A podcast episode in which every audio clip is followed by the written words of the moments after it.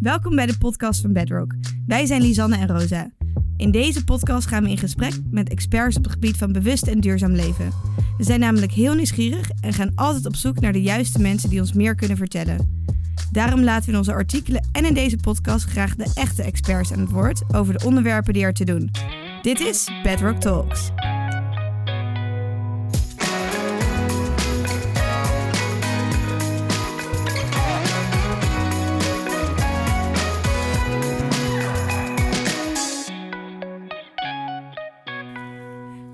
Het witte paard, geweldige liefdesverhalen met een romantisch ze leven nog lang en gelukkig en vrouwen in films die altijd maar klaarkomen. We groeien op met een zoetsappig beeld van het liefdes- en van het seksleven.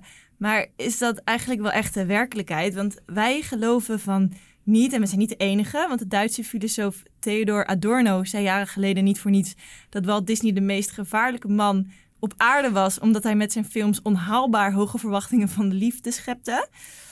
Ja, en wat Disney en Hollywood ons voorschotelen over de liefde is inderdaad niet helemaal een afspiegeling van de werkelijkheid. Dat weten we inmiddels. Maar wat moeten we dan wel geloven? En wat moeten we wel weten over de liefde? Moeten we dan met z'n allen massaal een open relatie aangaan in plaats van een ouderwetse monogame relatie te hebben? En is vreemdgaan dan wel oké? En waarschijnlijk wordt het ook eens tijd om dat de boel rondom seks te gaan doorbreken. Ja, en om al die raadsels rondom liefde en om seks op te lossen, hebben we een hele speciale gast in de studio uitgenodigd, namelijk Nienke Nijman. En we gaan het met haar hebben over onder andere uh, de ouderwetse liefdesrelatie en monogamie, polyamorie, open relatie, seks en vreemdgaan. Hallo Nienke. Hi. Hallo. Jij bent seksologe en relatietherapeut, mm -hmm. maar runt ook nog eens de blog en YouTube kanaal Ilvi.com. Ja. Kan jij heel even kort toelichten wat je allemaal doet? Want het is nogal wat. Um, ja, ik, uh, ik werk in de praktijk als, uh, als seksuoloog, relatietherapeut. Um, nou ja, en daar probeer ik natuurlijk zoveel mogelijk mensen te helpen met seksuele en uh, relationele problemen.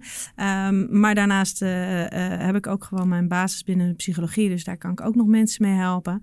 En nou ja, zoals je net al even noemde, heb ik ook nog Ilvi.com. En dat is een platform ter bevordering van de relationele en seksuele gezondheid. En daarmee zetten we ons eigenlijk op zoveel mogelijk manieren in om, uh, ja, om de kennis over seksualiteit uh, toegankelijk te maken. En doen we aan uh, deskundigheidsbevordering, nou, aan dit soort initiatieven om maar zoveel mogelijk mensen te bereiken. Wauw, dat zal ongetwijfeld nodig zijn. Ja, dat denk ik ook wel. Nou, als een kick-off hebben we voor jou een hele leuke mini-quiz. Mm -hmm. We gaan je een aantal dilemma's voorleggen, uh, waarvan wij denken dat meer mensen daarmee struggelen. En dan is het aan jou om zo snel mogelijk antwoord te geven. En no worries, daarna kunnen we het er iets langer over hebben. Oké, okay, dus ik moet kiezen. Je moet kiezen. Oké. Okay. Zo eentje is het. Oké, okay, there we go. Een open relatie of een monogame relatie? Come on. 1, 2, 3 monogame relatie. Eerlijkheid duurt het langst? Ja of nee? Oh, die is gemeen. Dat is mijn eigen. um, uh, nee. Bestaat ware liefde? Ja. Oeh. Oeh, over oh, die laatste nee. was je heel snel. Mm -hmm. Ja. Dit waren de vragen, dus je mag... Uh, oh, dat is snel. Laten, ja, laten we toelichten op de, de eerste, want de, de laatste eigenlijk. Bestaat ware liefde? Want je ja. zei heel volmondig ja. Ja. Tell me more. Nou, ik heb het geluk gehad om de mijne tegen te komen. Ja? Ja. En dat is er één of zijn er meer ook? Nee, dat is er toch wel echt wel één. is er echt één. Dus jij denkt dat voor iedereen uh, één ware liefde bestaat? Nee, dat denk ik niet. Ik denk okay. niet dat voor iedereen één ware liefde bestaat, maar ik denk wel dat ik de mijne heb gevonden. Ja? Ja. Wow. Maar zouden er voor jou ook meerdere kunnen zijn dan? Uh, Oeh, dat vind ik heel lastig te zeggen. Ik denk wel dat er meerdere partners kunnen zijn voor meerdere behoeftes die je hebt. Ja. Maar dat het idee van, de, van een ware liefde uh, en, en wat dat met je doet en wat dat voor jou betekent, ik denk dat dat tegelijkertijd voor mij in ieder geval maar eentje kan zijn. Juist. Juist. En uh, ware liefde is natuurlijk voor, voor iedereen een, een ander begrip, begrip denk mm -hmm. ik. Wel grappig, want um, Alain de Bouton, hij is ja. uh, fan. Ja. ja, ik ben zijn fan. Maar um, ja, hij is oprichter van uh, School of Life, modern ja. denker. En ik vind het wel heel tof. Hij uh, zegt altijd dat de ware liefde bestaat niet, maar um, je, je, ja, dus je trouwt waarschijnlijk met iemand die gewoon goed genoeg is. Ja. Wat is zijn eh, kijk erop? Dat vind ik wel Ja, we- dat- precies. Ik vraag me dan af, wat, wat is ware liefde? Ja, nou, ik denk dat je sowieso voorzichtig moet doen met uitspraken zoals het bestaat niet, of het is er maar één, of het kan nooit zo zijn dat. Weet je, want ieder, ieder Ja. verhaal is daarin anders. En juist door zulke eh, ongenuanceerde uitspraken te doen, bereik je natuurlijk ook wel een publiek. Hè? En, en, en bereik je mensen en denk je, denken mensen dat, dat je iets zegt wat, wat nieuw is en wat revolutionair is en wat mensen graag willen horen. Je bent het dus niet eens met de Nou, uitspraak, niet nee. dat. eh, Nee, niet in dat hele ongenuanceerde dat, dat de ware liefde niet bestaat. En dat je eh, dus maar trouwt met iemand die goed genoeg is. Mhm. Ja, wat, wat hij ook zegt is dat, dat je als iemand... Liefde is zeg maar niet alleen bewondering voor iemands sterke kanten... maar ook dat je iemands zwakke punten Mhm. accepteert... en, en meer erkenning hebt voor tegen, tegenstrijdigheden in, in de relatie en zo. En ik denk in die zin dat ware liefde kan bestaan als je eraan werkt. Ja, eraan werken en, en eh, ruimte laten voor elkaar als persoon zijnde. Ja, Ja. Het is natuurlijk ook een proces waarschijnlijk waar je in groeit. ja. Ja. Ja, maar als je, je, je moet erin groeien, maar je moet ook al vanaf het begin beseffen dat ook al heb je die roze bril op en lijkt alles perfect, dat de dingen waar je later tegenaan loopt bij iemand, dat die waarschijnlijk bij aanvang van die relatie ehm, ook al aanwezig waren. ja. Maar dat je er toen nog helemaal niet Die bewust van dat was. zag je niet. Ja. Laten we daar straks nog uitgebreid over hebben. Want daar hebben we de rest van de podcast over. We gaan nog even verder met de mini-quiz. Ja, Eh, namelijk open relatie of monogame relatie. Mhm. Daar kon je niet tussen kiezen, maar je ging Nee. voor monogaam. nee, ja. Ehm, en dat is meer omdat ik denk dat we eh, telkens vaak te snel zijn geneigd om, om eh, voor een open relatie te gaan. Of in ieder geval voor een rela- relatie waarbij bepaalde vrijheden zijn. Ehm, en we moeten de kracht van een monogame relatie ook niet onderschatten. Denk je niet dat dat voor een hele kleine groep geldt? Want eh, ik bedoel, wij zijn dan eh, jong en eh, wat meer open-minded. Misschien dan, dat is misschien 50 jaar geleden werd Ja. gebeurde. Maar nog steeds kiezen er natuurlijk nog heel veel mensen voor het gemak voor juist voor een monogame relatie. Ja. Ja, ik ken meer monogame Ja. situaties. Ja, maar Ja. dat is natuurlijk ook een beetje de, eh, de, de, de norm die wij hebben binnen, binnen deze maatschappij. Ja. Hè, zeker in Nederland is het gewoon heel normaal om binnen een monogame relatie te zitten. Ehm, maar wat je wel heel erg duidelijk ziet, is dus een beweging Ja. waarin er telkens meer ruimte is voor mensen om te gaan ontdekken van hey, is, is er meer mogelijk? Kunnen Ja. we bepaalde vrijheden opzoeken? Ehm, en, en dat geldt voor jongeren, hè, waarbij dus inderdaad jongeren dat, dat normaler gaan vinden. En dat seksuele diversiteit, dus ook het hebben van meerdere partners, dat dat, ehm, nou ja, dat, dat mag en dat dat een mogelijkheid is. Maar ook oudere mensen die bijvoorbeeld wel al langer bij elkaar zitten, eh, zijn, ehm, die, die, ja, die zoeken die vrijheden ook sneller op dan dat dat ehm, nou ja, zoveel jaar geleden is geweest. Ja. Maar jij kiest dan toch voor een monogame relatie? Ja, omdat ehm, wat er ook zou gebeuren, als ik kijk naar mezelf, mijn monogame relatie is me heel veel meer waard dan een open relatie. Ja. En daarin bepaalde vrijheden mogen hebben. Ja. Ja. En goed, inderdaad, ja, die keuze is natuurlijk voor iedereen anders. Ja. Dus dit is stuk wat jij vindt, dan is er Ja, nee, maar daarom, weet je, dat is. Ja. En, en iedereen moet het voor echt volledig voor zichzelf eh, bepalen en, en ontdekken. En er zijn echt mensen die kunnen op een hele mooie, liefdevolle manier. kunnen ze een open relatie dan wel. Nou ja, in ieder geval iets anders dan een, een, een puur monogame relatie kunnen zij vormgeven. Maar ik heb het toch ook wel bij een heleboel mensen mis zien gaan. Oh ja. Ja, en dat vind ik zo zonde. Dat je dus eigenlijk datgene wat je samen had of hebt, dat dat eigenlijk ook wel heel Ja. erg mooi is. Maar Ja. dat je dus op zoek gaat naar iets anders. En dat dat anders eigenlijk helemaal niet het antwoord is op, op wat jullie samen nodig Ja. hebben. Nee. Maar misschien was het ook dan in dat geval een probeersel voor iets wat eigenlijk misschien toch al kapot was, maar een soort laatste redding. Nou, dat weet ik niet. Ze, zijn echt wel, ja, zijn mensen hoor die dat zo doen. Die denken van, nou, ik, ik, we moeten dit doen, ik moet dit doen, want op deze manier kunnen we onze relatie redden. Maar er zijn natuurlijk ook gewoon mensen die denken, nou, we, we gaan iets nieuws proberen. We gaan proberen om die seksuele spanning weer wat Ja. eh, op te zoeken. En dat lukt vast als we daar andere partners bij halen. Ehm, en dan komen ze erachter dat ze onwijze jaloezie hebben. Ja. Dat, ze, dat er situaties voorvallen waar ze eigenlijk nou ja, heel verdrietig van worden of waardoor ze heel gekwetst door raken. Ja. En dat is natuurlijk ook wel dan een verleiding opzoeken die, ja, die je misschien helemaal niet wil. Nee, ik kan me best wel voorstellen dat die, die kracht van een monogame relatie, die intense connectie samen Mhm. dan wel afzwakt. En, Ja. En of juist sterker zonde. wordt. Nou ja, dat is- Het ligt er, ja, het ligt eraan. Ja, en er zijn, weet je, als je, als je het aangaan van vrijheden, eh, vrijheden binnen een relatie, van zo'n open relatie, dat, dat gaat eh, als het goed is en als het op een hele fijne, liefdevolle, warme manier gebeurt, ehm, gaat dat gepaard met een heleboel communicatie. Maar daar zit denk ik ook een heel groot verschil tussen de mensen die het doen omdat ze denken dat ze op die manier bijvoorbeeld hun relatie ehm, Redden. redden. En eh, stellen die het doen om echt op deze manier iets toe te voegen aan hun relatie. Waarbij ze zich donders goed bewust zijn van ehm, nou ja, eventuele situaties waar ze in terechtkomen, eventuele gevoelens die ze zullen ervaren. Maar eigenlijk blijkt uiteindelijk dat het toch ook een beetje een trial and error is. En je komt in situaties terecht, je ontmoet mensen en dan pas ga je voelen, ga je ervaren wat het is.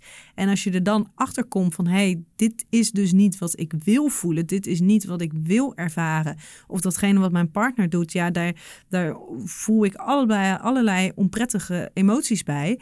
Ja, dan moet het stukje samen moet goed genoeg zijn Ja. om daarop te kunnen terugvallen en te kunnen zeggen van hé, hey, we moeten het hierover hebben. En we moeten dus ook kijken van ja, gaan we dan onze regels, gaan we die dan gaan we die aanscherpen? Of, ehm, nou ja, of zeggen we van dit werkt toch helemaal niet voor ons? Ja. dus echt communicatie is key, is cliché, maar dat is gewoon, Ja, dit, en- dit is echt zo. Dat is normaal gesproken al zo in een relatie, maar Maar nu zeker als je jezelf deze vrijheden wil En moet je ook willen natuurlijk. Ja, waar slaat anders eigenlijk die hele relatie op? ja dat denk ik ook. Ja, ik. Oké, hey, laten we dan eh, weer verder gaan naar eh, de laatste eh, dilemma wat, je, wat we jou voorlegden. Namelijk eerlijkheid duurt het langst. Ja.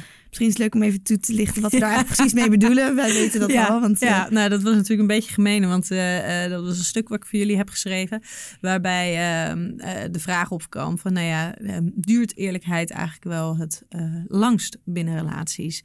En- moet je wel altijd alles vertellen. Ja, moet je altijd alles vertellen? Moet je altijd maar open zijn? Ehm, want waarom ben je open? Is dat inderdaad voor je eigen gemoedsrust? Is dat omdat je vindt dat je partner het recht heeft om alles te weten? Ehm, maar ook wat, wat doet de informatie die jij deelt, waar jij zo eerlijk over bent, wat doet dat met jouw partner? Ja. ja, dat je daar eh, bij stil moet staan. Ja, Ja, ja en, en, en dat is niet altijd even eh, logisch dat je alles moet delen, omdat Nee. diegene zich er wellicht de kut door kan voelen. Ja, en som, soms, en dat, en dat klinkt misschien heel gek, maar soms zijn er dingen die je dus ehm, maar beter niet kunt vertellen. En dan hoef je dus niet te gaan liegen en het moet ook geen vast patroon zijn. Maar ik kan me heel goed voorstellen dat er sommige dingen ehm, binnen relaties beter zouden verlopen als, als er dingen niet gezegd worden. Want het gebeurt natuurlijk vaak dat iemand misschien iets vertelt, omdat eh, vooral om van zijn eigen schuldgevoel af te Ja. komen. Eh, en niet omdat het per se iets toevoegt aan de connectie of de eerlijkheid die Nee. jullie met elkaar hebben. Maar ja, Nee, en, en nogmaals, eh, open communicatie is onwijs belangrijk. En eh, eerlijk zijn naar elkaar is heel erg belangrijk. Maar ik geloof ook wel dat er situaties zijn waarin eerlijkheid dus niet het langst duurt. Eh, en dat dat echt wel voor conflicten of voor, voor serieuze pijn binnen een relatie Hm. kan zorgen. Die en als het dan bijvoorbeeld zijn. gaat om zoiets Nou, ja. als vreemdgaan, want dat is Ja. waarschijnlijk het meest eh, ja, gelogen onderwerp. ja, hier binnen. Ja. Is, is dat dan iets wat je dan misschien niet altijd eerlijk zou moeten vertellen? Ja, dat vind ik hele lastig, hè? Want, want dan, eh, als je het daarover hebt, ja, dan komt van alles. Ja, tuurlijk moet je dat vertellen. Maar aan de andere kant, ja, maar Ligt wat, ook wat, levert, wat levert, levert het op als je, als je het deelt met iemand? Hè? Wat, wat Ja. krijg je ervoor terug? Wat krijgen jullie ervoor terug? En vertel je het inderdaad omdat je van de ander houdt en je wil de ander laten weten dat je iets heel erg stoms hebt gedaan en diegene gekwetst hebt en je hoopt op vergeving of je hoopt dat, dat, dat het oké zal blijven tussen jullie.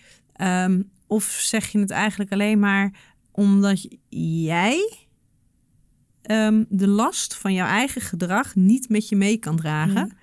En dus wil je het zeggen zonder daarbij na te denken wat het voor mogelijke gevolgen voor de ander Ja. heeft. Ja, En jij zegt dus eigenlijk eerlijkheid duurt niet altijd het lang. Dus sommige dingen kan je beter niet vertellen. Ja, Ja. maar daarmee zeg ik dus niet dat je dus altijd maar Liegen moet liegen. Ja. Of eh, ja, Ja. Het is, daar ook is het natuurlijk wel heel belangrijk om te nuanceren. Ja. ja. en het, Ja. Is, het is een dunne scheidingslijn, denk heel ik. Waar wat, Ontzettend. wat wel kan en wat niet kan. En Ja. ook hoe waar de ander wel en niet behoefte aan heeft. Ja, ik kan me voorstellen dat je misschien van tevoren al met elkaar zegt... nou, als jij ooit een keer heel dronken bent en in een kroeg met een eh, willekeurig persoon een keer eh, staat te zoenen. Nou, hou maar lekker voor jezelf. Wil ik Ja. niet weten. Ja. Maar Ja. dat andere dat dan wel weer heel graag zou Grappig, ik heb dat zelf dus, nou was toen niet zo grappig, maar zelf meegemaakt. Ook een relatie gehad. En ehm, ja, op een gegeven moment kreeg ik een telefoontje. Ik was in het buitenland.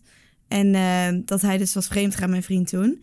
En dat vond ik dus echt heel kut natuurlijk op dat moment. Maar achteraf was ik zo blij dat hij dat meteen eerlijk had verteld. En dat hij ervan baalde en dat hij mij had gekwetst. En er zelf verschrikkelijk mee zat. En zichzelf er bijna een verschrikkelijk persoon door vond. Maar uiteindelijk denk ik dan van ja... Het heeft mij wel heel veel gebracht dat hij zo eerlijk kon zijn. En ook tussen ons heeft dat wel heel veel gedaan. Want Mhm. kijk, natuurlijk een actie is anders dan een bepaald gevoel hebben. Maar doordat we dus wel over alle gevoelens zo eerlijk waren, ook daarvoor dat dingen niet goed waren, zeg maar, kon ik het ergens ook wel begrijpen of zo. Tenminste, toen op dat moment niet. Dat moest wel even landen natuurlijk. Was goed boos. Maar ehm, voor mij heeft dat toen wel heel veel gedaan. Van oké, weet je wel, ik kan op een bepaald gevoel wat je wel of niet hebt, eh, daar kan ik niet Ja. boos op worden, weet je wel. En dat zoiets dan gebeurt, dat kan. Ja. Maar die eerlijkheid daarin vond ik wel super fijn dat ik dat had. Dat bracht mij wel echt, dat, dat, in mijn ogen zei dat echt iets over onze relatie. Ja. Je kan ook, het, het wakkert ook gesprekken aan, denk ik, die je anders misschien niet hebt gehad. En een diepere connectie met elkaar, ja. wellicht. Ja. Ja. En je weet, en het lastige is ook dat heel veel mensen zeggen van tevoren: ik wil altijd weten als je iets doet. En vervolgens eh, horen ze het, komen ze erachter. En vervolgens is hun reactie: ja, ik, had, ik, ik had gehoopt dat je me dit niet had verteld. Ja, Want nu bekijk ik je anders. ja. Hè? Dus eh, het is gewoon niet zo eenvoudig Nee, als dat het wellicht lijkt. Of dat je misschien ook van jezelf denkt dat het is. ja, ja. Ja, je weet nooit hoe je ermee mee omgaat. Nee. Nee, dat is ook zo. Ehm, ja, Nou, dan is de quiz voorbij. Hey, en, ehm, dat was dat. Dat was het afgelopen. Doei. Nee, geintje. Dus nu, eh, nu kan het echt beginnen. Nou ja, wat ik met... best wel echt. Ja! best wel, hè, ja. We zijn nog geen kwartier bezig. Oh jee. Maar eh Nienke, wat denk jij? Zitten we ernaast? Is de liefde echt zo niet romantisch als er wordt geschetst in, eh, in onze kinderjaren? Denk je, door Walt Disney? Door Walt in, Disney. In Hollywood. Alle Ja. Hollywood films. Nou ja, waar Walt iedereen Disney, dat, bij elkaar komt. Ja, daar worden natuurlijk wel een heleboel romantische beelden in geschetst. Maar ik kan me ook nog andere filmpjes van eh Walt Disney herinneren... waarin juist hele andere verborgen boodschappen in zaten... die allemaal best wel Ja. wat seksistisch eh, Ja, waren. Ik Die weet je niet jullie- begrijpt als voorbeeld? kind. Ja, die je maar- niet... Ja, ja, Nou, is- alleen al die, die ehm, seksistische onderlaag van, vi- van eh, plaatjes die je Ja. wel eens hebt bij Disney. Dat, je, Ja, dat de snuit van Simba zijn dan eh, vrouwenbillen. ja. Dat soort dingen. Nee, Ja. hallo. Weet je heel gewoon? Google Ja. dit, Google Oké, dit. Ja, ja, luister, ja, Google als je het. inderdaad als je even zoekt eh, op Walt Disney en dan eh, Seks. Nou ja, seks, dan zijn er een aantal van die Oh. beelden die je ziet en dan zitten dus allemaal een soort van verborgen, Ja. Verborgen boodschappen. Oh, alle dat is ouders. Oh ja. Ja. grappig. Ik heb bij Donald Duck gezien wel ook.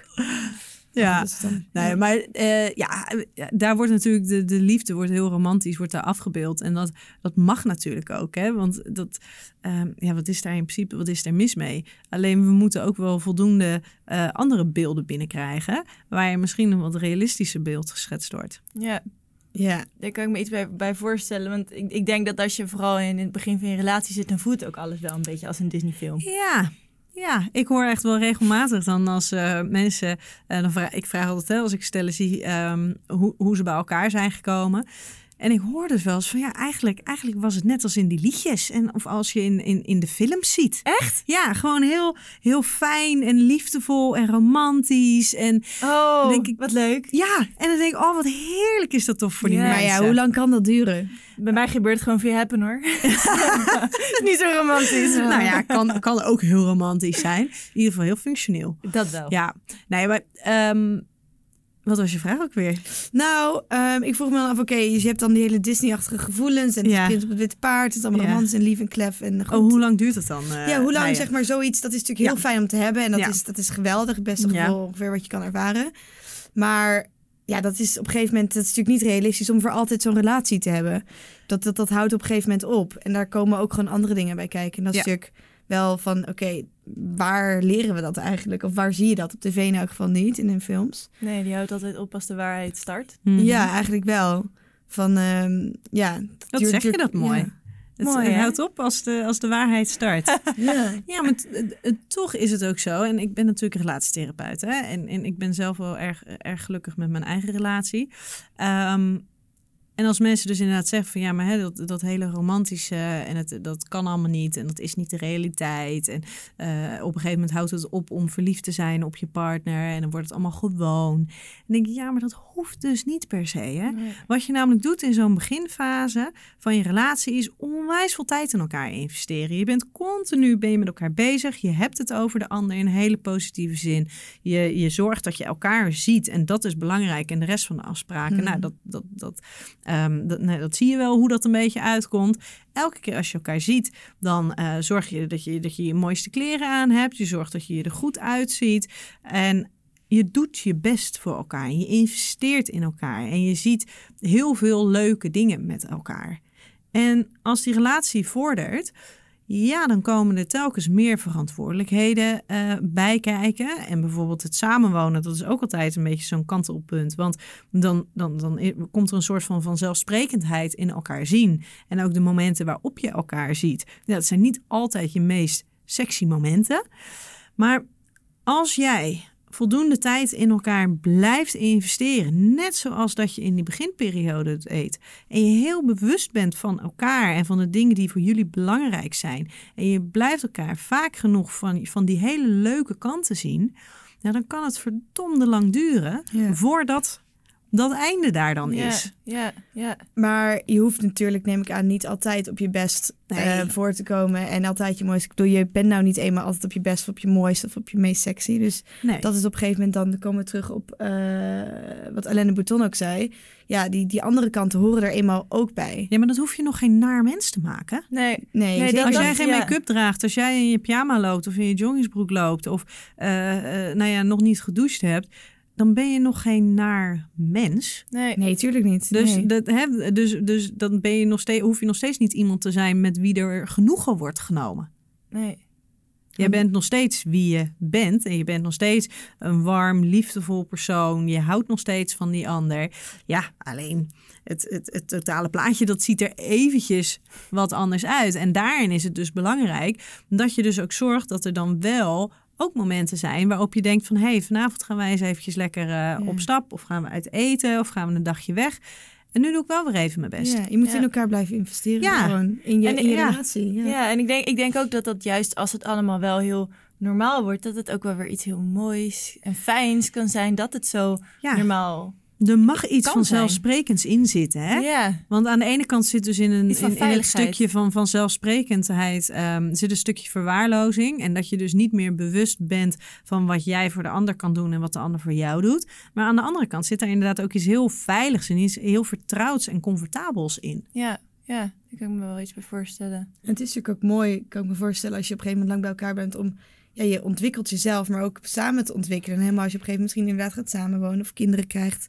In die zin is je relatie misschien ook wel een soort van bedrijf wat je gewoon runnende moet houden. Ja. En ja, je moet blijven Ja. investeren. Nou, ik denk dat het een hele mooie is om zo te zien. Ik zag laatst zag ik een documentaire, eh, Love and Sex Around the World, van eh, Christine Amanpour. Dus absoluut een aanrader. En daarmee gaat ze in, volgens mij in vijf landen, gaat ze, eh, gaat ze op onderzoek uit hoe, hoe de liefde en de seks daar werken. Oh. En volgens mij was het in Shanghai. Maar vergeef me als ik het verkeerde land noem. Dat een dame op een gegeven moment zegt: Ja, maar een goede echtgenoot vinden is ehm, als een, eh, als een eh, goede CEO voor je bedrijf vinden. Ja. Want je gaat samen, ga jij een zakelijke relatie aan en je gaat daarin investeren. En ik vond het heel zakelijk hoe ze dat bracht.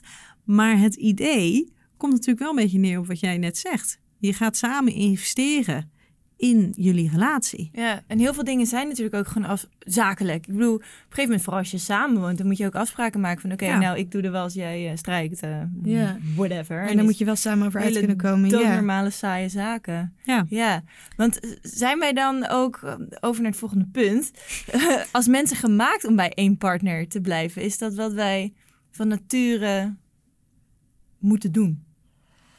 Oeh, daar zijn verschillende antwoorden op. Ehm, We hebben de tijd. We hebben de tijd. Nou ja, het idee is natuurlijk wel mooi dat het zou kunnen bestaan. Maar ehm, mensen veranderen. Hè? In verschillende de, de levensfasen veranderen we. Uh, we maken dingen mee die ons vormen als mens. Er gebeuren gewoon, want hè, het aangaan van een relatie, dat betekent dat er ook sprake is van een andere persoon, waarin je ook nog een beetje afhankelijk bent van wat die met zijn, met zijn leven doet en hoe die ontwikkelt. Er kunnen dingen tussen jullie ontstaan, maar er kunnen ook externe factoren zijn die daarvan op in, uh, van invloed op zijn. Dus het idee van een leven lang samen gelukkig zijn, dat is natuurlijk prachtig. Wel Disney. ja, wel Disney. Maar uh, ik denk wel dat er mensen zijn die dat kunnen. Met ze er gewoon verdomde hard voor werken. Op een hele liefdevolle, bewuste manier. Maar je bent ook wel heel erg afhankelijk gewoon van wat het leven je brengt. En je benoemde net al eventjes van hè, dat je jezelf je, je ontwikkelt als persoon. En dat het hartstikke mooi is als je dat dan samen kan doen. Maar daar zit natuurlijk ook wel een beetje de valkuil in van ja, maar wij willen heel graag dat de partner zoals we die kenden bij onze ontmoeting, dat onze partner zo blijft. Mhm. En in het stukje ontwikkelen, ja, dat betekent dus dat er beweging komt in jouw partner. En kan jij het verdragen, de manier waarop jouw partner zich ontwikkelt? Of gun je het diegene? En gun je het diegene? En als jij merkt dat jij stilstaat en je ziet dat je partner wel aan het ontwikkelen is, wat doet dat met jullie relatie? En ook jullie kunnen heel mooi eenzelfde kant op ontwikkelen en heel mooi samen groeien. Maar wat nou als jij naar rechts gaat en je partner naar links gaat? Ja. Dus ja, ik denk dat het mogelijk is om een leven lang samen gelukkig te zijn, mits je er hard voor werkt.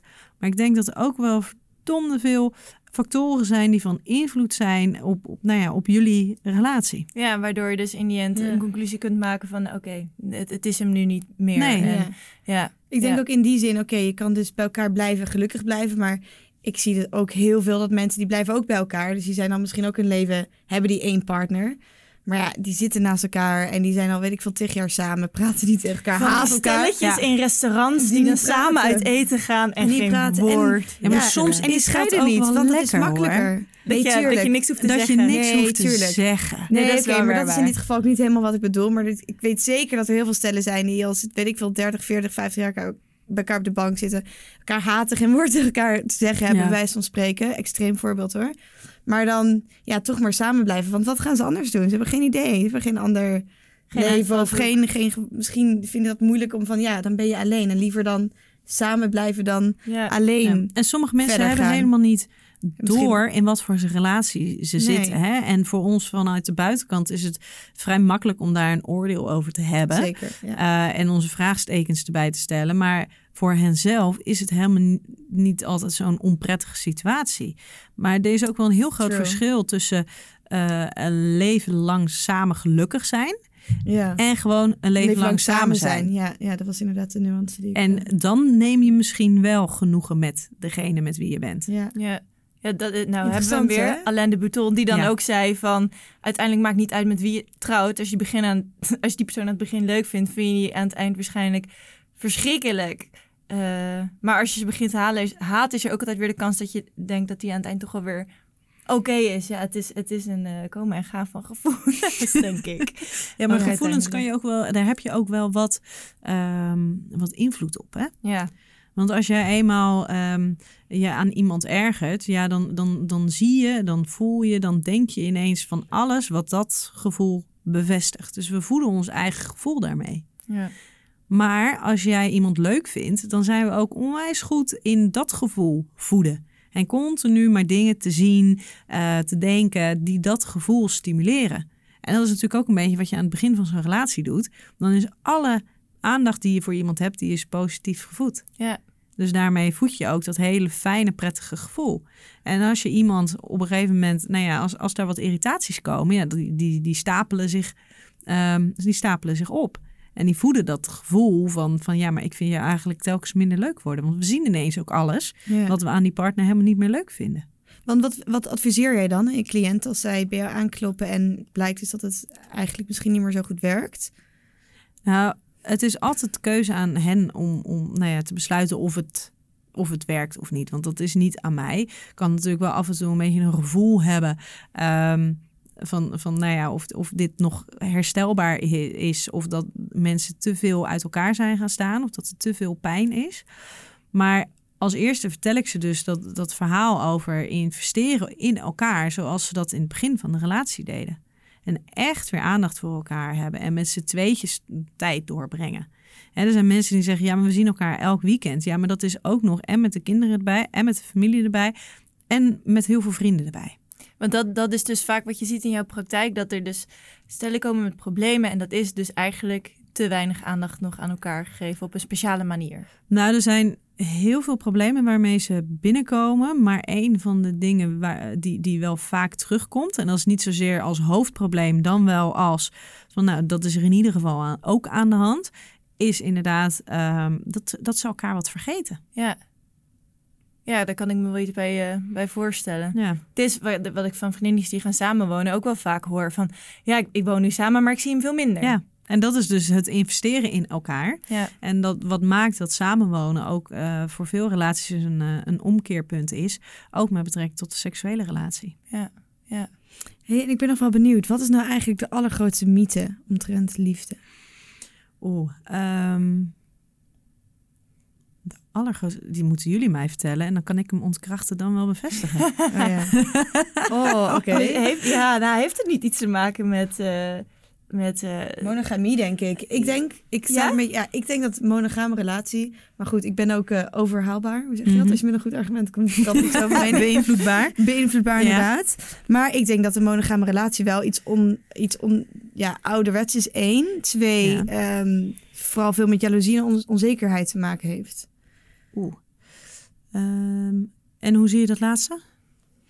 Ehm, nou ja, als je iets, iets heel graag wilt hebben wat je niet wilt kwijtraken, ga je er heel erg hard aan, omheen en vastklampen. Ja, Eh, dat... Om het maar niet kwijt te raken. En dat, dat is dat stukje onzekerheid. En dan misschien ook wel eh jaloezie. Omdat het dan gewoon makkelijker is om iemand eh, bij je te houden. Want zo gaat het nou eenmaal. En dan raak je diegene niet kwijt. Ja, terwijl als je kijkt naar de fijne, gezonde, eh, levenslange, gelukkige relaties, zie je vaak dat juist een beetje ruimte juist ervoor zorgt dat, ehm, dat de tevredenheid binnen een relatie groeit. Ja. Maar als je het hebt over, over die mythe. ehm, het monogame huwelijk is op een gegeven moment is een hele zakelijke eh, beslissing geweest. Om er zeker van te zijn. Het is op een gegeven moment op een congres ging het daarover. En er werd verteld dat de boeren moesten weten wie hun erfgenamen waren. Hm. En dat de grond die zij hadden, dat dat wel doorging naar hun erfgenamen. En toen is er dus zijn de monogame on- huwelijken ontstaan, zodat dat ehm, nou ja, duidelijk was. En dat ze niet het Ja. risico liepen dat hun kind niet hun kind was, maar van, van de buurman. Ja, ja. En waar het nu misschien bijna soms een soort bevestiging op je relatie is van... oh ja, dan zijn we getrouwd. Ehm, een soort van bevestiging van exclusiviteit. Ja, en zo van dan, dan blijven we voor altijd samen. Dat je een soort garantie bijna hebt van een gelukkig, Ja, een terwijl dat gelukkige relatie leven. Nee. het feit dat je gaat trouwen is dat het natuurlijk absoluut niet. Nee, Maar niet. je, je ziet wel dat de betekenis van zo'n huwelijk heel erg is, eh, heel erg is veranderd.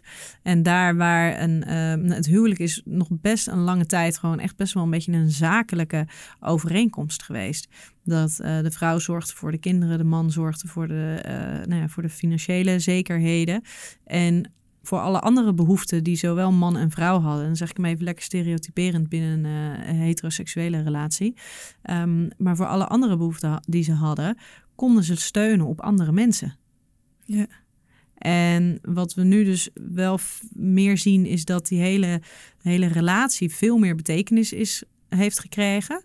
Dat andere mensen minder betekenis hebben gekregen in het vervullen van hun behoeftes. En dat ehm, überhaupt het, dat je gaat trouwen nu veel meer vanuit liefde en vanuit romantiek is. En vanuit een punt van ja, maar wij zijn voor elkaar gemaakt. Dus het heeft een veel romantischere betekenis gekregen. dan de het- financiële zekerheid Ja. die het vroeger met zich meebracht. Ja.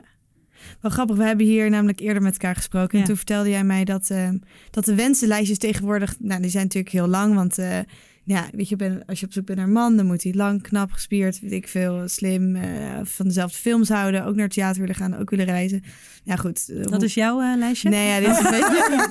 Nee, nee, nee. To be precise. Ja, very precies. Nou goed, zulke dingen zie je dan wel eens voorbij komen. Ja, ja. En ehm, toen zei jij tegen mij van ja, maar misschien moet, moet weet je wel, mi- millennials of wat ik veel mensen die lange lijstjes hebben, ehm, ook niet alles met je, met je man of je vriend of je partner of je toekomstige liefde.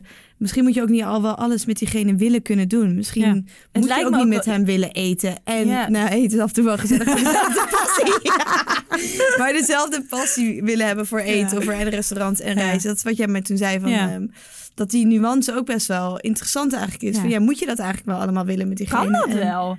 Ja. bedoel, je hebt toch ook vriendinnen met wie je uitgaat en vriendinnen met wie je liever een koffie drinkt en Ja. vriendinnen met wie je wel en niet op reis kan. Ja, ik ben wel benieuwd in welke categorie ik van heb. Ja, hoe Collega's. Rosa, collega's. Oh. Maar dat klinkt wel als iets wat ik gezegd kan hebben, ja. Dus daar eh, ben ik blij om.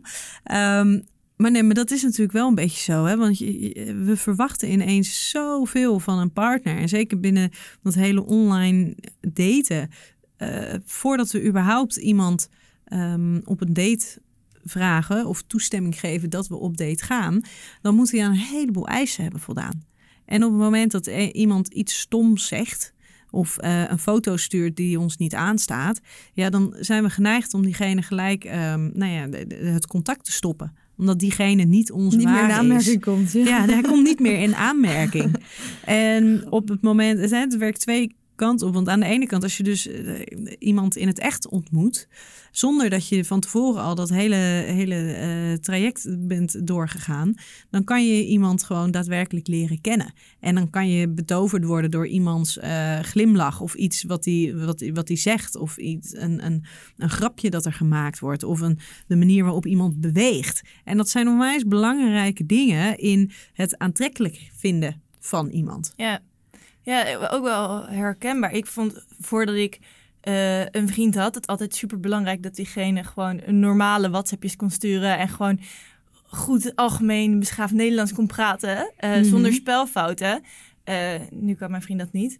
Eh, maar I don't care. Ja. Terwijl ik er altijd een enorm ding van maakte. En anderen Ja. echt gewoon ervan erop afschreef van... Ja. Oké, ja, maar kijk, wat, kijk hoe die app... Het kan toch niet? Of inderdaad hele heb fouten. dat dus ook. Maar ja, maar dat is. En op, als je dus iemand de kans geeft om diegene te leren kennen, dan kom je er dus achter dat er dus meer is dan alleen die tien punten waar jij diegene op hebt beoordeeld. Ja. En dat is zo zonde van het hele online daten. Dat we dus dat, ja, dat hele stuk Ja. van er iets laten ontstaan, Ja, dat, dat we onszelf dat eigenlijk ontnemen. ja, die kans niet, niet Ik denk ook wel dat het er is zonder online daten hoor. Ik denk dat mensen als je niet op Tinder of wat ik wel heb en zit, dat die lijst alsnog wel groot is. Zeker, ja, Ja. absoluut. Ja. Eisenlijsten zijn gewoon groot. Maar inderdaad, Ja. op een gegeven moment moet je, moet je het wel een, een kans geven. Ja, Het is vaak, ik zie het vaak omheen, had het zelf ook, dat ik dan na drie dates, drie dates dacht, nou ja, eh, ja, wel leuk, niet geweldig, laat maar. ja. Ook omdat ik daten niet echt heel leuk vind hoor. Je hebt mensen die vinden dat geweldig Ja. natuurlijk, maar... Het is wel leuk trouwens. We hebben een, een lezersvraag gekregen. Want er zijn een paar leuke binnengekomen. En één iemand vraagt ook van als, de, als die connectie die, er de eerste keer, eh, keer eigenlijk niet is. In Mhm. bed had ze het wel over. ehm, kan die dan nog komen, denk je? Dus wat jij dan net over die drie dates. Ja, als dat er niet is. Nou, Denk je dan dat het er, dat het nog kan komen? Het ligt eraan, weet je, als je allebei onwijs zenuwachtig bent, ja, dan ben je ook niet Je je, je, je fijne, lekkere, comfortabele zelf. Dus dan, dan datgene wat je van elkaar ziet, ja, dat is eigenlijk helemaal niet wie je, wie je bent. Ja, dat is misschien wel wie je bent in hele zenuwachtige situaties, maar eh, dat is niet wie jij bent als jij gewoon je, je, jezelf comfortabel voelt. Ja. Ehm, en als je het specifiek over eh, de seksuele relatie hebt, want volgens mij ging daar de vraag specifiek over.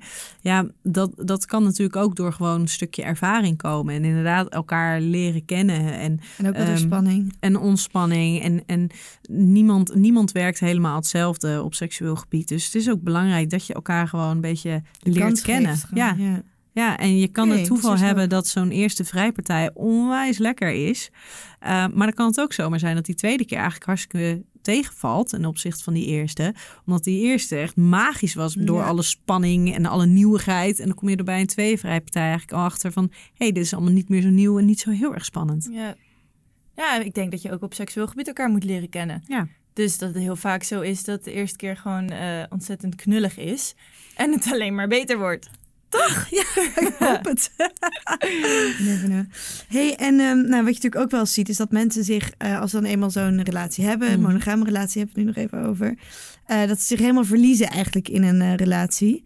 En mensen zeggen dan van, ja, jij maakt mij compleet, of weet je wel, dat soort quotes die je allemaal wel eens op internet ziet, van jij maakt mij gelukkig. Ehm, maar moet dat wel in een relatie? Moet iemand jou heel maken? Of gelukkig. Ja. Moet je of heel niet- gelukkig. ja. ja. Nou, het is in ieder geval wel fijn als diegene je niet ongelukkig maakt. Ja. ja. Maar, punt 1. eh, To start with. Was luisteren. maar het is ook zo dat een ander mag jou wel gelukkig maken. Het is belangrijk dat jij gewoon ook oké bent met wie jij bent. Zonder en oké bent ja. met jouw leven zoals dat eruit ziet. Zonder dat jouw partner in jouw leven is. Maar iemand die van jou houdt, iemand die jou bevestigt, iemand die waardering uitspreekt, iemand die jou eigenlijk de beste versie van jezelf laat zijn. Ja, tuurlijk maakt zo iemand jou gelukkig. En wat zou daar mis mee zijn? Ja, de vraag was eigenlijk meer over dat iemand jou compleet maakt. Ja. Heel. Alsof je dus niet heel bent zonder diegene. Ah, dus ja, dat ja. eigenlijk in die zin afhankelijk... Ja, dat jouw geluk eigenlijk afhankelijk is van de liefde die de ander geeft. Dus als diegene dat dan niet zou geven, zou je dan Ongelukkig zijn. ongelukkig zijn of ja. afhankelijk. Of het heeft misschien ook weer met bepaalde verlatingsangst te maken. Eh, nou, als je eh, op het moment dat je samen bent, dan kan ik me wel voorstellen dat veel mensen denken van ja, maar als jij, als jij nu niet van me houdt, dan word ik ongelukkig. Maar er is altijd een verschil tussen ja, kan ik zonder iemand, eh, kan ik niet zonder iemand of wil ik niet zonder iemand? Ja. Ja. En ik denk dat het heel gezond zou zijn als je kan zeggen, ik kan best zonder iemand. Maar Dan gaat mijn leven gewoon door. Blijf ik op twee benen staan. Ook al heb ik even heel veel verdriet en moet ik even zoeken naar een nieuwe balans. Maar ik wil niet zonder de ander. Ja, Ja. en dat is wel echt een essentieel en gezond verschil misschien ook wel, zeg jij. Misschien Ja, wel. ik denk dat het mooi verwoord is, ja. Ja. ja. En welke invloed heeft je opvoeding dan ook daarin, hoe je daar naar kijkt? Een hele belangrijke. Want ehm, we, we, we groeien op in, nou ja, met de mensen om je heen. En daarmee eh, zie je ook hoe de mensen om jou heen gezinnen vormen. Voor de meeste, of relaties vormen. En voor de meeste mensen betekent dat dat we heel veel leren van de relatie die onze ouders hebben. Of onze directe verzorgenden hebben. En op basis daarvan en de relatie die ook die onze ouders met ons hebben, leren wij ook relaties aangaan met anderen. En wij leren om van onszelf te houden. Wij leren om een bepaald gevoel van vertrouwen te hebben en, en zelfwaardering. Maar we leren ook hoe relaties om ons heen eruit zien. En op basis daarvan gaan wij ook zelf onze relaties vormgeven. Ja. En op het moment dat jij bijvoorbeeld heel onveilig gehecht bent. En als je kijkt naar onveilige hechting, dan betekent dat je dus in je kindertijd dat eh, nou ja, je ouders of je verzorgende eh, eh, onvoldoende aandacht voor je hadden, jou niet konden troosten, ehm, je niet ervan op aan kon gaan dat ze wegkwamen als ze, of als ze terugkwamen als ze weg waren gegaan. Dus dat er heel veel onzekerheid was. Misschien als er wel sprake was van geweld, dat kan geweest zijn naar jou toe gericht of, of bijvoorbeeld tussen ouders dat dat onveilig was. Ehm, dan kan het dus zijn dat jij een onveilige hechting eh, eh, krijgt, hebt. En dat betekent dus ook dat als jij relaties aangaat met mensen, met partners en ehm, eh, ja, je wil je aan diegene gaan hechten, dat het dus ook op een onveilige manier gaat. En daarin kan bijvoorbeeld een stukje afhankelijkheid gaan ontstaan. Maar het kan ook zo zijn, en dat, hè, dat kan bijvoorbeeld samengaan met een stukje verlatingsangst. Maar het kan ook zo zijn dat jij doet alsof het je allemaal niks interesseert en niks aan emoties jou raakt. En dat jij de ander niet, nou, maar dat je de ander niet nodig hebt. ja. Te onafhankelijk. Oh, ja, dus juist heel erg vermijdend van, van alles wat jullie maar op een liefdevolle manier zou binden. En is dat iets wat je later ook nog zou kunnen veranderen? Dus stel Ja. je voor, je bent in je eerste vijf jaar. Ja, dat zeg je. Ja, dat, en dat is denk ik een hele belangrijk. Want het is, het is zo dat, ehm, dat, dat die hechting heel belangrijk voor iemand is. En hij is vrij eh, stabiel en duurzaam. Maar op het moment dat jij een partner krijgt, als jij zelf onveilig gehecht bent en jij krijgt een partner en heb jij een hele fijne, langdurige relatie mee en die partner die is veilig gehecht, dan kan het heel goed zijn dat jij dus ook veiliger wordt. En dat jouw manier van hechting daarin dus wat, ehm, nou ja, wat gaat omvormen. Dus daar zou je dan echt ehm, een, ander, een partner voor moeten vinden die dan veilig gehecht is. Maar wat, als je, nou, wat nou dan als je misschien ehm, dat al wilt oefenen terwijl je geen partner hebt? Of in die zin? Nou, dan is het in eerste instantie goed voor jezelf om daar inzicht in te krijgen. En je Mhm. kan natuurlijk altijd een een hulpverlener zoeken die jou daarbij kan helpen. En daar hoef je geen directe partner voor te hebben.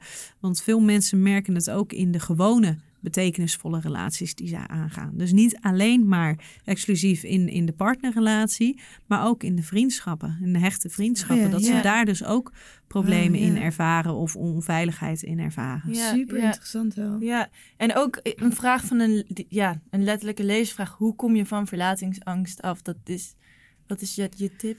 Nou, daarbij is het dus belangrijk om voor jezelf ehm, te raden te gaan van ja, maar is het, is het echt verlatingsangst? Is dat iets eh, wat, wat van mij is? Is het, want sommige mensen die, die benoemen het ook gewoon een beetje alsof het iets hips is.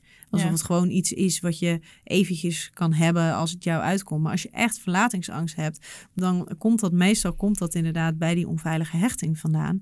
En dan is het gewoon heel belangrijk dat je met iemand in gesprek gaat Een daarover. Ja, dat je inderdaad met een Ja, hulpverlener kan je echt in, in gesprek gaat. Ja. Ja. absoluut. Ja, Absoluut. En dat is hartstikke vervelend en hartstikke verdrietig. Want mensen die er last van hebben, die dus oprecht verlatingsangst hebben, die merken vaak ook bij zichzelf dat ze dat helemaal niet, dat ze dat helemaal geen fijn, fijn stukje van zichzelf vinden. En Jan Geurts, onze Nederlandse eh, schrijver is dat natuurlijk, die eh, weet daar ook heel van. Die heeft er een boek over geschreven zelf. Verslaafd aan liefde, is best eh, bekend inmiddels.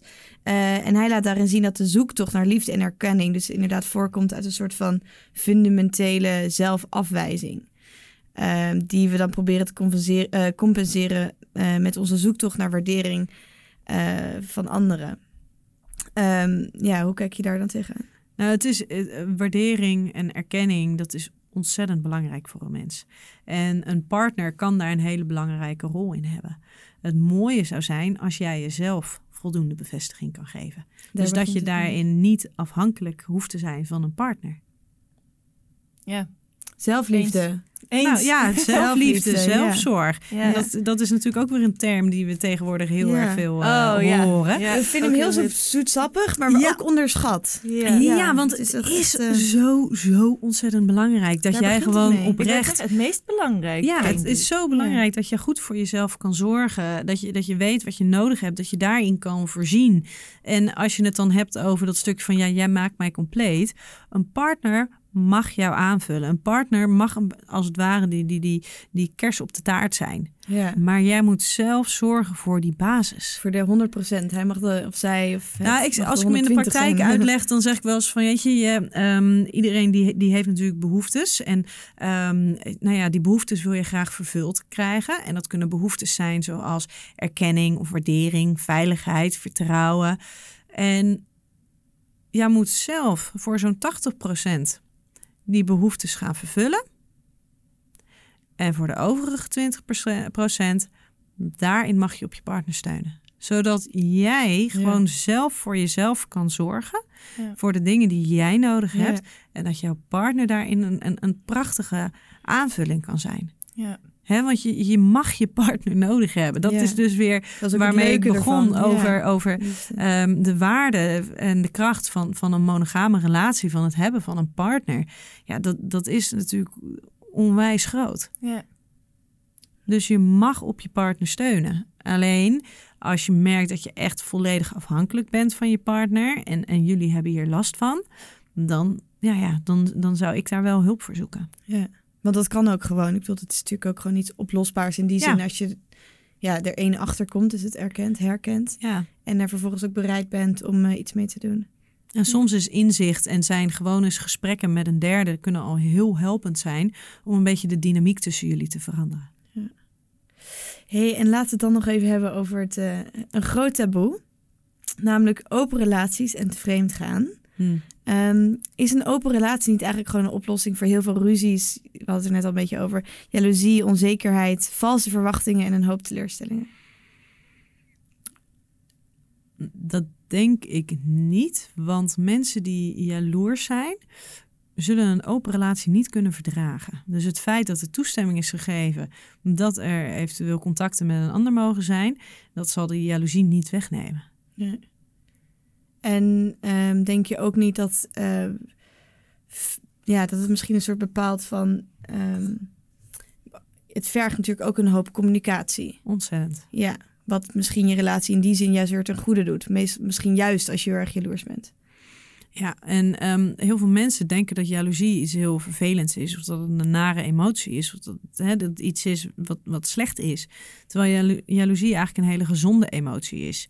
Oh ja? En ja, want het komt gewoon op op het moment dat jij merkt dat een ander iets heeft wat jij niet hebt. En jaloezie hoeft daarin ook niet altijd destructief te zijn. Want als jij dat merkt binnen je relatie, dan kan je dat gewoon bespreekbaar maken. En dan kan je het als het ware, net als dat, dat je merkt dat je verdrietig bent, of dat je merkt dat je, dat je boos bent, of dat je, dat je bang bent, of misschien juist wel blij bent, kan je dat dus aangeven. En kan je dus ook daarmee bespreekbaar maken van, goh, maar wat gebeurt er dan? Wat doet, wat doet jouw partner dan? Wat doet eventueel een derde dan? Of wat doe jij daarin zelf? Dat dat gevoel van jaloezie daar is ontstaan. Maar nu zijn er natuurlijk ook veel mensen die eh, snel jaloers worden om kleine dingen die er misschien eigenlijk helemaal niet toe doen. Want kijk, natuurlijk is het goed als iemand misschien, eh, als je aangeeft van hé, hey, dit vind ik niet prettig, dat dat bespreekbaar is. Maar er zijn natuurlijk ook genoeg voorbeelden dat, dat, eh, dat je jaloers wordt om iets kleins, terwijl iemand gewoon met een, een vriend of vriendin van hetzelfde geslacht misschien hangt of zoiets. Ja, Want dan heeft, ik kan, het, kan ik me voorstellen dat het vooral een vervelende emotie is, waar je, jij en je partner allebei niet zoveel aan hebben. Nee, maar dan moet je misschien ook nog eens even goed in gesprek zijn over, eh, over jullie relatie en wat jullie daarin van elkaar verwachten. Ja. En wat jullie nodig hebben van elkaar. Communicatie is key. Again. Ja. Absoluut. We herhalen. Ja. Ja, want, want wat, is, wat is vreemdgaan nou precies? Vreemdgaan is in principe zo dat ehm, er worden binnen een, een relatie, wat voor samenstelling dat ook is, worden er afspraken gemaakt. Over, Maar niet altijd heel duidelijk. Nee, absoluut Alleen niet. als je En dat zou- staat op papier. Ja. Nee, en dat, dat, dat is mijn, mijn, eh, mijn grote advies voor iedereen. Zeker ehm, als het nog niet eh, van toepassing is, maak er afspraken over. Ja. Heb het erover. Wat is vreemdgaan voor jou?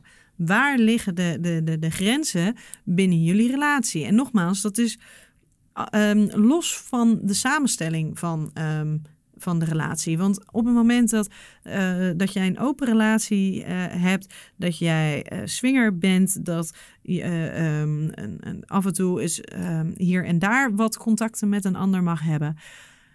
Of dat je zegt van nou, we zijn gewoon echt een, we hebben gewoon samen een monogame relatie. Afspraken maken over waar de grenzen liggen. Ja. Ook al is er nog geen grens Ook al overschreden. is er nog geen grenzen overschreden. Want als je een afspraak overschrijdt en jij weet dat jij de ander daarmee kwetst, dan is het in principe vreemdgaan. Ja. En ik zeg met nadruk van ehm, dat is los van de, samenstelling van de relatie. Want als je een open relatie hebt, dan kan het ook zo zijn dat daar afspraken worden gemaakt. Ik wil niet dat jij met specifiek met, met die persoon ehm, seksueel contact hebt. En op het moment dat dat toch gebeurt, in, in mijn beleving en ook waarvan ik weet eh, met een aantal anderen, heb je het dan gewoon over vreemdgaan. Want er is een afspraak gemaakt, die is expliciet benoemd. En daar heb jij je niet aan gehouden. Ja. En hoe belangrijk denk jij dat eh, verwachtingen scheppen zijn in een relatie? Nou, waar verwachtingen zijn, ehm, komen teleurstellingen. Ja. Ja. Wat voor een relatie dan ook. natuurlijk. Wat voor relatie dan ook. Dus je moet je heel bewust zijn van je verwachtingen. Je moet je afvragen of die realistisch zijn. En ook al zijn ze irrealistisch, op het moment dat je ze uitspreekt naar je partner, dan weet je partner dat in ieder geval. En dan kan je daar ook weer het gesprek over aangaan. En dat is een beetje hetzelfde als met aannames doen. Ehm, aannames doen, dat werkt meestal in ons, eh, in ons nadeel. Ja. Ehm, dus probeer dat vooral ook niet te doen. En als je iets wil weten, vraag het aan iemand. En als we het dan nog even hebben over open relaties. Op welke manier denk jij eigenlijk dat dat dan het beste kan werken? heel veel communiceren. Er op gelijke voet in staan. Naar elkaar ehm, mogen kunnen uitspreken als er dingen zijn die, eh, waar je je echt absoluut niet comfortabel bij voelt. En dat je dus ook met z'n tweeën kan bepalen ehm, of dan eventueel regels aangescherpt moeten worden of, of bijgeschaafd moeten worden. Ehm, dat je het doet als toevoeging op je relatie en niet zozeer ehm, als, als, nou, als vervanging of om te proberen om het te repareren. En dat je misschien ook duidelijk naar elkaar uitspreekt wat je eruit haalt. Hè, waarom zou jij een open relatie willen? Ja, interessante vraag wel. Ja, en dat mag ook voor allebei verschillend zijn. Want het mag best zijn dat de een bijvoorbeeld zegt van ja, maar ik wil, ehm, als we het dan hebben het over het verdelen van die behoeftes en niet alles bij één partner vandaan willen halen. Nou, misschien wil de ene wel een, een bepaalde manier van, eh, eh, van seks ervaren, bijvoorbeeld BDSM, wat met de vaste partner niet kan, Ja. maar wat wel met een andere partner kan. En dat heel duidelijk is van nou, dat is, dat is wat daar. Eh, wat daar uitkomt, waar die relatie voor is. Terwijl een ander misschien wel weer heel erg op zoek is naar hele eh, goede gesprekken voeren. Of hele culturele dingen doen. Of juist heel erg die intimiteit op andere manieren opzoeken. Ja. Want hoe, hoe lang, eh, we zijn al heel lang aan het kletsen trouwens. En een onderwerp dat we nog zeker willen bespreken is, is seks. Hoe belangrijk is dat in de, in de relatie? Je hebt het net dus ook al over BDSM en iets dus uit willen proberen op seksueel gebied wat met een ene partner niet kan. En je dus Mhm. ergens anders wil, wel wil krijgen. Mhm. Hoe belangrijk is, is seks? Wat is de rol daarvan? Seksualiteit is voor iedereen ehm, heel anders. En hoe belangrijk het is, is ook voor iedereen heel anders. Alleen seks wordt vooral heel belangrijk als het een probleem gaat worden.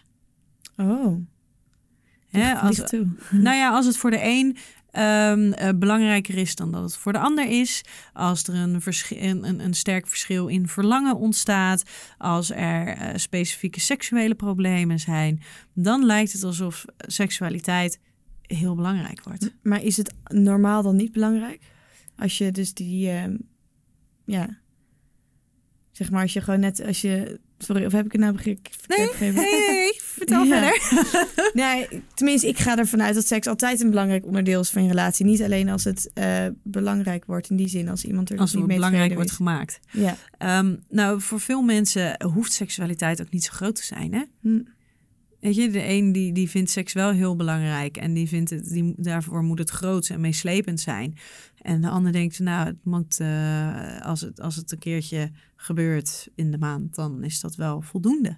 En heeft dat met een libido te maken? Nou, ik probeer altijd het woord libido te vermijden. Ja. Nou ja, ehm, maar dat kan te maken hebben gewoon met, met, met jouw interesse in seksualiteit. In de mate waarin jij nou ja, seksueel verlangen een plek wil geven binnen, binnen jullie relatie.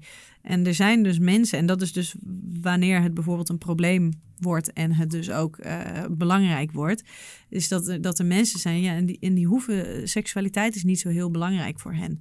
En die vinden bijvoorbeeld intimiteit op andere manieren veel belangrijker.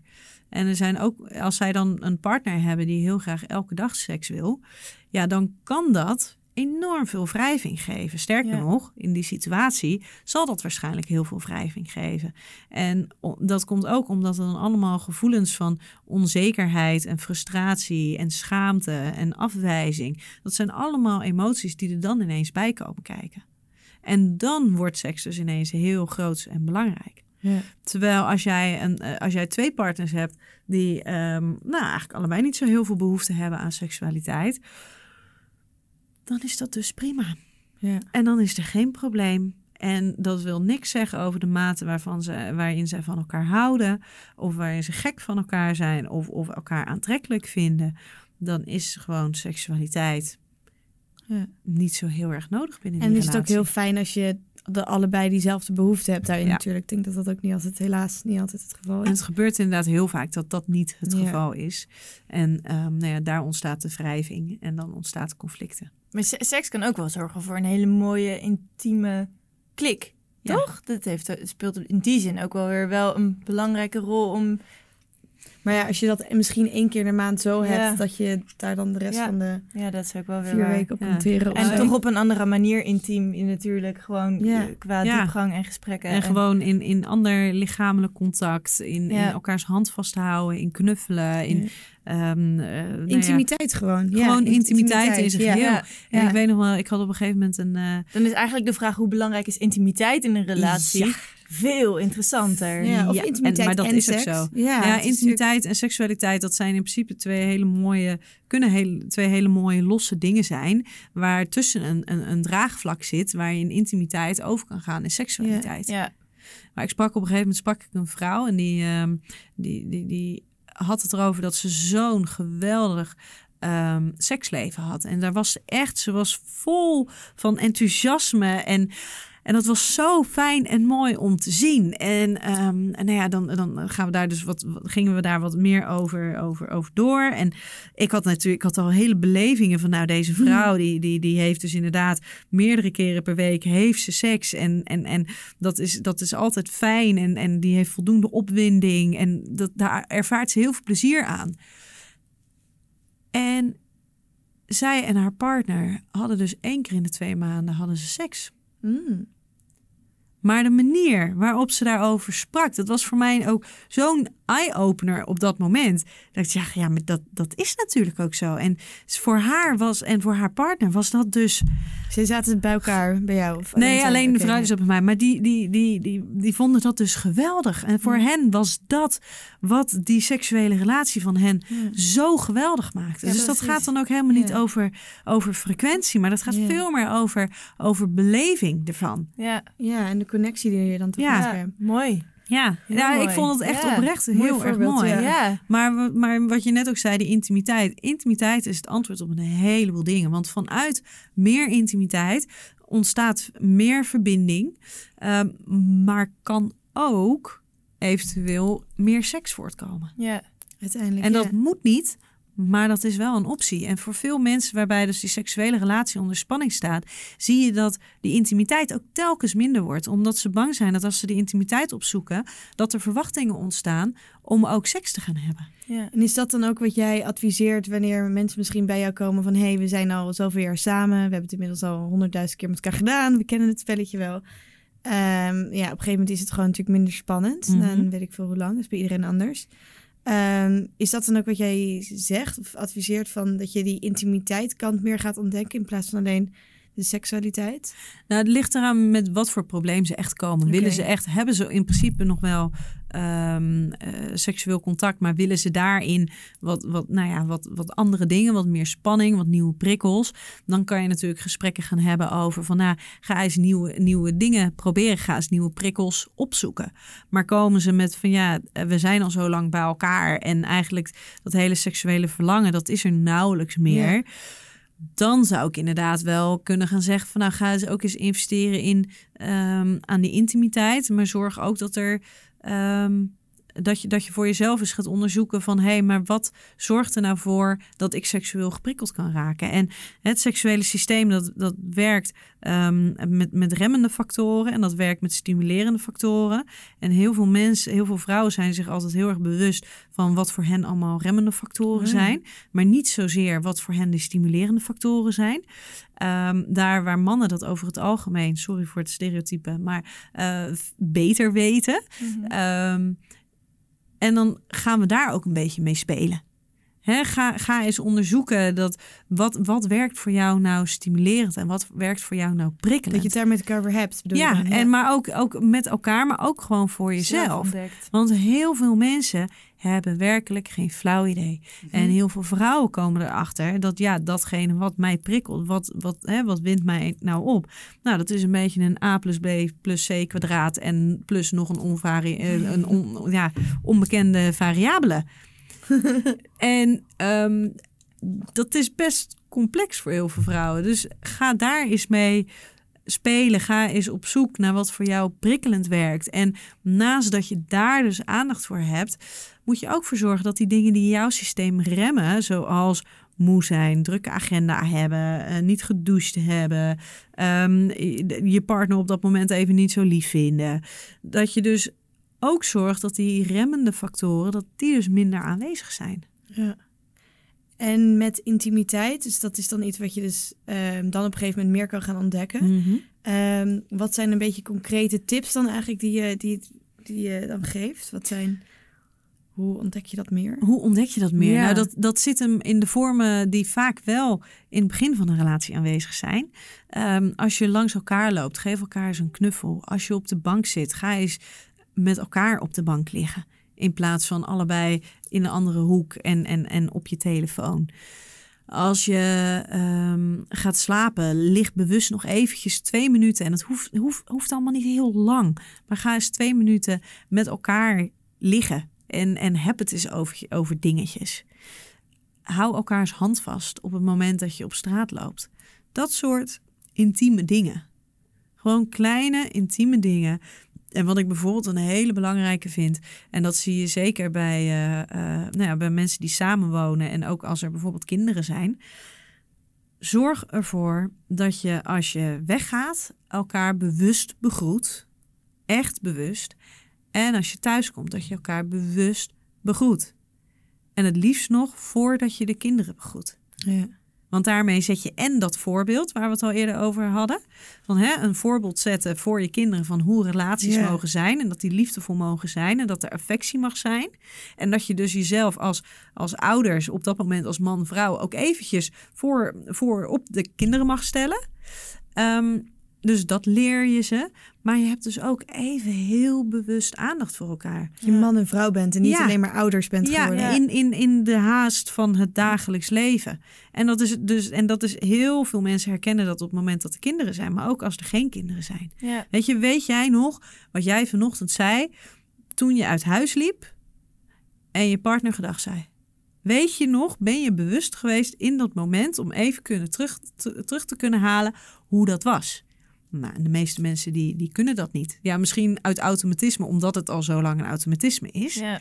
Maar niet omdat dat ene moment uniek was ten opzichte van al die andere momenten. Ja. En Ja. met dat soort momentjes, van die kleine, liefdevolle, bewuste momentjes, daarmee versterk je de intimiteit ook. Ja. Ja. Dus gewoon echt oprecht tijd voor elkaar maken. En geen andere prikkels eromheen. Geen tv, geen kinderen. Even, Ja. even samen. En Ja. nogmaals, we, we hebben allemaal heel veel verplichtingen. We hebben allemaal haast. Maar dat hoeft dus ook niet om een kwartier of een half uur te gaan. Sommige dingen zitten hem echt al in, in, nou ja, in, een, in een halve minuut. Ja. Ja. Hey, en ik ben dan eigenlijk ook wel benieuwd, hè, nu we het meer over intimiteit hebben. Ehm, hoe kijk jij aan tegen tantra? Is dat dan ook iets wat jij ehm, mensen adviseert om daar meer in te gaan? Waar natuurlijk, nou weet jij misschien meer van dan ik. Nou, inhoudelijk weet ik er zelf te weinig van. Oh ja. Maar eh, hetgene wat ik wel weet, is wel dat het een hele mooie manier kan zijn eh, voor mensen om, om juist de intimiteit te versterken. Ik weet ook dat het voor heel veel mensen niet het antwoord is. Of, hè, of dat het gewoon het soort mens er niet voor is.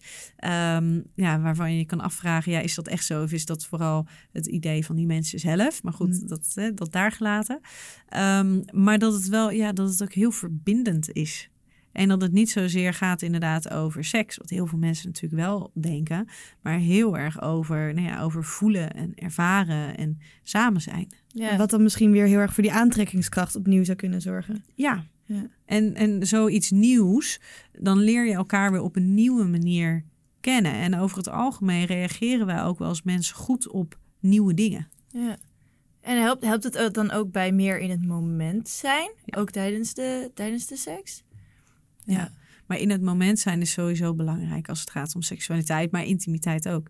Ja, dan gaat het weer over dat stukje bewuste aandacht hebben voor elkaar. Ja.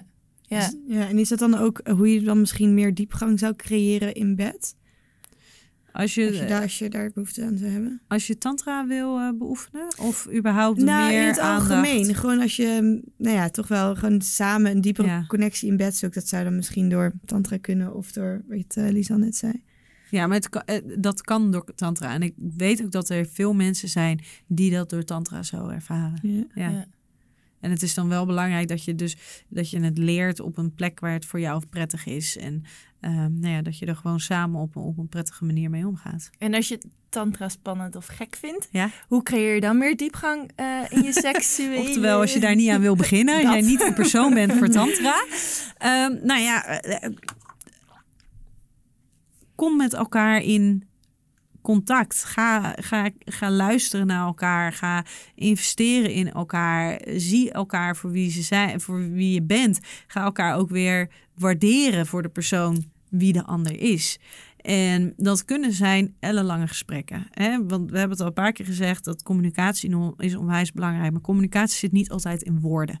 Communicatie zit soms ook gewoon in de stilte. Of Ja. samen kunnen zijn. Of ehm, ja, dat. Ja, En dan komen we toch weer terug op wat Helene Beton ook zei. Dat je ook die, die momenten die niet alleen maar vuurwerk zijn. Ja, het is dat niet je die alleen ook omarmt. En dat je daar Ja, ook gelukkig mee kunt Ja. zijn. maar daar, daar zit het Ja. uiteindelijke geluk in. Hè? Want Ja, Ehm, die normaal. komen zoveel vaker voor. Gewoon de normale Ja. momenten. En als je, als je kan leren om ehm, die momenten te zien en, en voor, voor in te zien voor wat ze zijn. Hè, en daarin gelukkig kan zijn. ja. Nou ja, weet je, dan, dan heb je zo'n rijk leven. Want als Ja. je afhankelijk moet zijn van alleen maar die momenten met vuurwerk. Dan Ja. kom je een beetje bedrogen uit. Nou ja, ja, omdat die momenten Zelfs zijn er niet zo ontzettend vaak. ja. Ja. mooi. Ik denk een mooi einde ook. Een deze- hele mooie afsluiter. Ja. Mooie les. Ja, want eh, in die end kunnen we hier uur over doorkletsen, gok ik, en nog honderd quotes opdraven. En nou Nienke, ik wil jou in ieder geval heel erg bedanken dat je bij ons wilde aanschuiven en al je tips en inzichten en verhalen wilde, wilde delen Graag gedaan. met ons. Dankjewel. Super tof. Ja, Ja. heel interessant. En eh, iedereen die luistert, bedankt voor het luisteren. Eh, heb je vragen voor Nienke of voor ons, dan kun je dat ons altijd nog even laten we- weten via Instagram of Facebook of een mailtje sturen eh, naar info.bedrock.nl. Eh, ja, en dan hoor je weer van ons volgende keer met een andere gast en een ander onderwerp. Yes, dus stay tuned en hou ook zeker bedwork.nl in de gaten, want daar plaatsen we wekelijks of nou, soms wel dagelijks artikelen die ons aan het denken zetten over liefde en seks. Dus, ehm dus zien jullie snel. doei doei.